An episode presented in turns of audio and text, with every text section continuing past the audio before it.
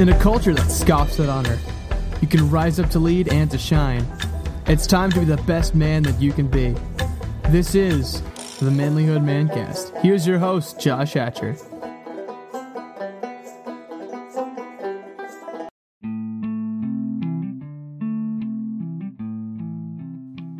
Hey guys, Josh Hatcher here. Welcome to the Manlyhood Mancast. Man, I am so glad you are here today. This is season three. yes, we are walking into 2020 with guns blaring, and I am so pumped about it.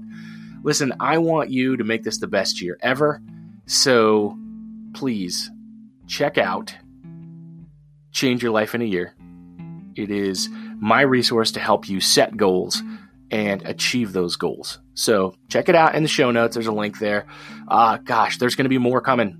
So stay tuned because I've got so much to give you and so much to bring you. Ah, it's awesome. Guys, today's topic is this manhood is not automatic.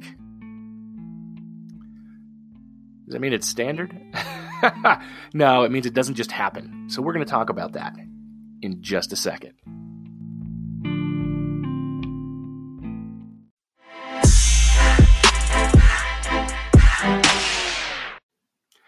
So, guys, listen, we know that manhood is not automatic. You don't just turn 18 and become a man. You don't just grow up and all of a sudden you're a man. It's something you have to develop, it's something you have to learn, it's something that sometimes need to be modeled for you. Let's talk about what has to happen in order for you to become a man. First of all, you need mentoring. You need somebody who can come alongside you and say, Whoa, whoa, whoa, hey man, let's do this the right way. And for a lot of us, and this is not everybody, honestly, it's probably about half. It's our father. It's what our father does. He mentors us, he teaches us what it means to be a man. Uh, if you don't have a father that has taught you that, maybe a teacher or a pastor or a grandfather or an uncle. Maybe someone else has taught you. Or maybe you've had to learn it on your own. And that's a lot harder, but it can be done. Uh, mentorship for you might look different. Uh, there's somebody that you look to as a father figure or an example, whether it's someone in a book or a character on TV. Hopefully, you've d- delved in deeper and you're not just kind of trying to to um uh, be mentored by Cliff Huxtable, but but you're trying to learn it Okay, that's that's got to happen. But manhood is not automatic. So if you've got a son or a young man in your life that you're trying to help teach to be a man, you've got to you have to mentor them. Okay, so not only do you have to be mentored to learn, but you've got a mentor to teach. Um, the other thing is modeling, and this is again a little different than mentoring. Mentoring is more direct, where you're directly trying to teach and and uh, shape somebody. Modeling is where the example is being set for you, and you're observing it whether the other person knows it or not. This is more like that uh, you're seeing what you want to see in a man and you're learning from it. So, um, again, we have a culture that has kind of been raised by TV, which doesn't help. Um, you know, we might think, well, I want to be a dad like, uh, like the dad on the middle, or like Cliff Huxtable, or whoever, or what, whatever it is that you're learning from we're seeing manhood modeled for us. I want to be a dad like the dad down the street that takes his kids to Disneyland, maybe is the, the thing that you say, but whatever it is, guys, someone has modeled what manhood is supposed to look like for us. I would say if we're struggling to be what we want to be, we need to research and find better mentors and better models. If we are trying to raise a boy into a man, we need to be a good mentor. We need to be a good model. And the other thing is reinforcing.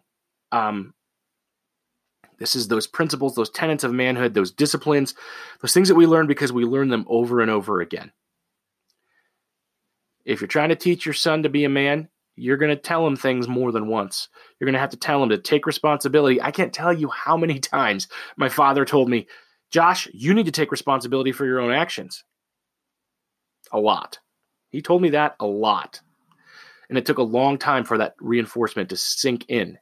I know you guys know that's true, right? Uh, the same as we're trying to teach our kids, and the same is as we are learning it as well. You don't just hear it once. You're not just going to read one book and know what it means to be a man. You've got to dig in. You've got to dig into this. and you have to hear it repeatedly and over and over again. Just like if you're training at the gym, right? More reps makes you stronger. So I guess that's my challenge. My thing for you guys to think of, guys, is that manhood is not automatic, right? It doesn't just happen. In order for it to happen, there has to be mentoring and modeling and reinforcing. So if you've got a young man you're trying to teach to be a man, keep those things in mind. And as we learn to be men, no matter what stage we are, whether we're 80 and we think we know it all, we can still be mentored. We can still have it modeled for us. We can still reinforce the things that we need to believe and the things that we need to know and the ways that we need to act, right? All right, guys. Hey, we'll be back in just a minute with our Ask a Man segment right here on the Manlyhood Mancast.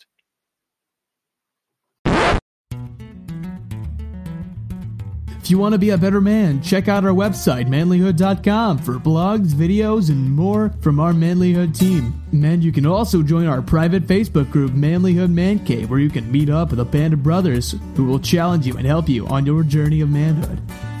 This episode is produced by Hatcher Media for manlyhood.com.